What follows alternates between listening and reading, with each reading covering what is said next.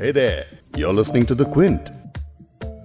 अयोध्या के राम जन्मभूमि बाबरी मस्जिद ज़मीन विवाद पर 40 दिन तक चली रोज़ाना सुनवाई के बाद सुप्रीम कोर्ट का फैसला अब आने वाला है। माना जा रहा है कि फैसला सीजेआई रंजन गोगोई के रिटायरमेंट से पहले ही आ जाएगा। सीजेआई गोगोई 17 नवंबर को रिटायर हो रहे हैं। अब अयोध्या मामले पर पूरे देश की निगाहें इसलिए भी टिकी हुई हैं क्योंकि ये महज हिंदू मुस्लिम के बीच विवाद का मामला नहीं है। अब ऐसा क्यों है, वही आज हम आपको बताएँगे द बिग स्टोरी पॉडकास्ट में। आप अयोध्या विवाद पर क्विंट हिंदी का स्पेशल एक्सप्लेनर पॉडकास्ट सुन रहे हैं। मैं हूँ फबीहा सैयद। जैसा कि पॉडकास्ट की शुरुआत में मैंने आपको बताया था कि अयोध्या की जिस विवादित ज़मीन पर फैसला आना है, वो राम जन्मभूमि बाबरी मस्जिद विवाद से जुड़ी है। यहाँ कई डिनेस्टीज आई हैं, गई हैं, जिनमें से एक थी मुगलिया सल्तनत, जिसके बारे में ये माना जाता है कि मुगल बादशाह बाबर के कमांडर मीर बकी ने बाबर के नाम पर यहाँ साल 1528 में मस्जिद बनवाई थी। हिंदू पक्ष का दावा है कि जिस ज़मीन पर ये मस्जिद बनाई गई है, वहाँ भगवान राम का जन्म हुआ था। कोर्ट में ये विवाद पहली बार साल अठारह में पहुँचा था, जब महंत रघुबीर दास ने फैजाबाद डिस्ट्रिक्ट कोर्ट में एक याचिका दाखिल की थी। इस याचिका में उन्होंने विवादित ढांचे के बाहर एक शामियाना बनाने की अनुमति मांगी थी, लेकिन कोर्ट ने उनकी याचिका को खारिज कर दिया था। इसके बाद साल उन्नीस सौ उनचास में इस विवादित ढांचे के मुख्य गुंबद के पास राम लल्ला की मूर्तियाँ पाई गईं, जिसे लेकर हिंदू पक्ष ने दावा किया था कि यहाँ राम लल्ला प्रकट हुए हैं। वही मुस्लिम पक्ष ने कहा था कि इन मूर्तियों को हिंदू पक्ष ने रखा है। इस विवाद के बाद इस जगह को बंद कर दिया गया था। प्रशासन ने वहाँ किसी भी तरह की धार्मिक गतिविधि पर रोक लगा दी थी। उसके ठीक दस साल के बाद, यानी उन्नीस सौ उनसठ में, निर्मोही अखाड़ा ने याचिका दाखिल करके इस विवादित भूमि पर पोजेशन की मांग की। अखाड़े ने कहा कि वो उन्नीस से ही इस जगह की सेवा कर रहा था, इसलिए इस ज़मीन पर उनका हक है। साल 1961 में सुन्नी वक्फ बोर्ड ने भी इस भूमि की पोजेशन के लिए याचिका दाखिल की। उन्होंने दलील दी कि ये ज़मीन हमें मुगलों से मिली और अंग्रेज़ों के डॉक्यूमेंट्स में लिखा था कि ये हमारी ज़मीन है, ऐसा उन्होंने कहा।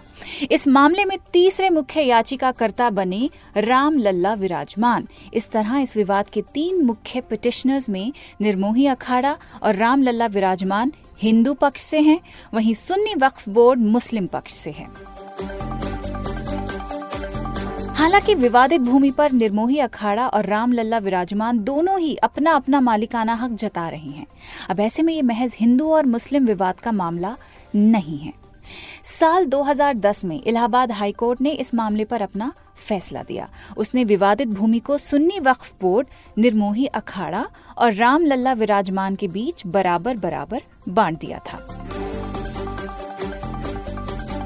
हालाँकि इन तीनों याचिकाकर्ताओं ने इस फैसले के खिलाफ सुप्रीम कोर्ट का रुख भी किया। लेकिन साल 2011 में सुप्रीम कोर्ट ने इलाहाबाद हाई कोर्ट के फैसले पर रोक लगा दी। सुप्रीम कोर्ट में इस मामले पर कम से कम 14 याचिकाएँ दाखिल हुई और वहाँ लंबे समय तक ये मामला फैसले का इंतज़ार करता रहा और जो अभी तक जारी है। पिछले दिनों सुप्रीम कोर्ट ने इस मामले का हल मध्यस्थता के ज़रिए भी निकालने की कोशिश की। हालाँकि ये कोशिश नाकाम रही। इसके बाद सीजीआई रंजन गोगोई की अगुवाई में पाँच जजों की बेंच ने 6 अगस्त से इस मामले पर रोज़ाना सुनवाई की। ये सुनवाई 16 अक्टूबर तक चली और इस सुनवाई के पूरे होने के बाद पूरे देश की नज़रें सुप्रीम कोर्ट के फैसले पर टिकी हैं। तो ये तो हुई अदालत में इस विवाद की बात मगर ये विवाद महज अदालत तक ही सीमित नहीं रहा। दरअसल इस मामले पर काफ़ी राजनीति भी हुई है। अब ऐसे में इस बात का ज़िक्र भी ज़रूरी है कि धर्म और भूमि विवाद से जुड़ा ये मामला किस तरह एक बड़ा राजनीतिक मुद्दा बन गया है इसे समझने के लिए आ, मेरे साथ इस वक्त स्टूडियो में हैं क्विंट हिंदी के जर्नलिस्ट अक्षय सिंह। अयोध्या से जुड़ी तमाम खबरें जो आप पढ़ते आए हैं वेबसाइट पर हमारी वो अक्षय फॉलो कर रहे हैं। अक्षय आपके पास एक डेंस रिसर्च है इस वक्त अयोध्या विवाद के ऊपर। हमें ये बताइए कि मामला सिर्फ़ एक लैंड को लेकर था। शुरू में किस तरह बहुत ही बड़ा पॉलिटिकल इशू बन गया है जी इस मामले को अगर राजनीति से जोड़ के देखा गया तो वो एट्टीज के दशक से जोड़ के देखा गया हम्म। उस टाइम पे शाहबानो केस में जब राजीव गांधी की सरकार को मुस्लिम तुष्टिकरण से जोड़ के देखा जा रहा था आरोप लग रहे थे हम्म। तो उसी वक्त नाइन्टीज एट्टी में जब विवादित भूमि के पास शिलान्यास हुआ तो उसमें कहा गया कि राजीव गांधी सरकार ने जो इजाज़त दी वो तुष्टिकरण वाली इजाज़त थी वो जो मुस्लिम तुष्टिकरण के आरोप लग रहे थे तो बोला गया कि उन्होंने उसको बैलेंस करने के लिए ये हिंदुओं को लुभाने के लिए कदम उठाया okay. तो इस मामले पर राजनीति का आरोप कांग्रेस पर भी लगे हम्म। उस वक्त बीएचपी एटीज के दशक में इस मुद्दे को ज़ोर शोर से उठा रही थी तो उसके साथ करीबी का बोला जाता है कि बीजेपी को भी फ़ायदा मिला जिस बीजेपी को उन्नीस सौ चौरासी में दो सीटें मिली थी हाँ। उसको अगले चुनाव में 80 से ज़्यादा सीटों का फ़ायदा हुआ था बीजेपी को तब से उससे जोड़ के देखा जा रहा है। उसके बाद आदवाणी एक बड़े फेस बने इस मुहिम के। राम मंदिर बनाने की उन्होंने मुहिम उठाई रथ यात्रा की जिसमें उन्होंने बोला कि मंदिर वहीं बनेगा। वहाँ से पे, मैं यहाँ पे इंटरप्ट करके आपसे एक चीज़ और कंफर्म करना चाहती हूँ। जिस रथ यात्रा की आप बात कर रहे हैं तो क्या हम ये कह सकते हैं कि जो रथ यात्रा थी ये पहला पॉलिटिकल कैंपेन था जिसमें अयोध्या जिसपे इस भूमि के ऊपर बात की गई थी? जी हाँ अगर हम बड़े स्तर पर बात करें तो पहला ही इसको मान सकते हैं क्योंकि देश भर में ये सुर्खियाँ बटोर रहा था ये जो अभियान था उसकी वजह से बीजेपी को बहुत बड़ा फ़ायदा भी मिला और फ़ायदा बीजेपी भी इस चीज़ को समझती रही। उसने अब तक जितने भी चुनाव लड़े हैं राम मंदिर का ज़िक्र कहीं ना कहीं होता ही आया है।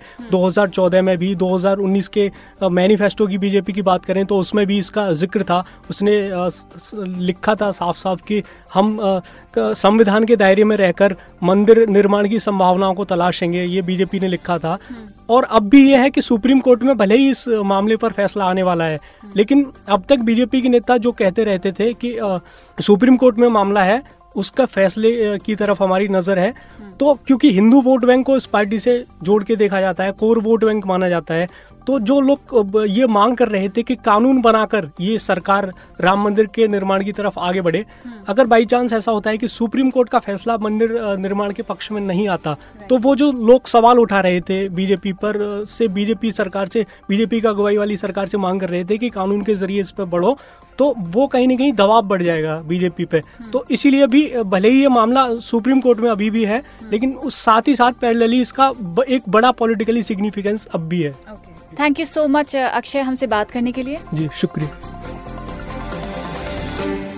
आज के बिग स्टोरी पॉडकास्ट में बस इतना ही। आपको बता दें कि बिग स्टोरी आप क्विंट हिंदी की वेबसाइट पर सुन सकते हैं। उसके अलावा जियो सावन स्पॉटिफाई गूगल और एप्पल पॉडकास्ट जैसे प्लेटफॉर्म्स भी अगर आप इस्तेमाल करते हैं तो वहाँ पे आपको बिग स्टोरी हिंदी मिल जाएगा। अगले पिछले सारे एपिसोड मिलेंगे। कल दोबारा मुलाकात होगी आपसे एक बिग स्टोरी के साथ।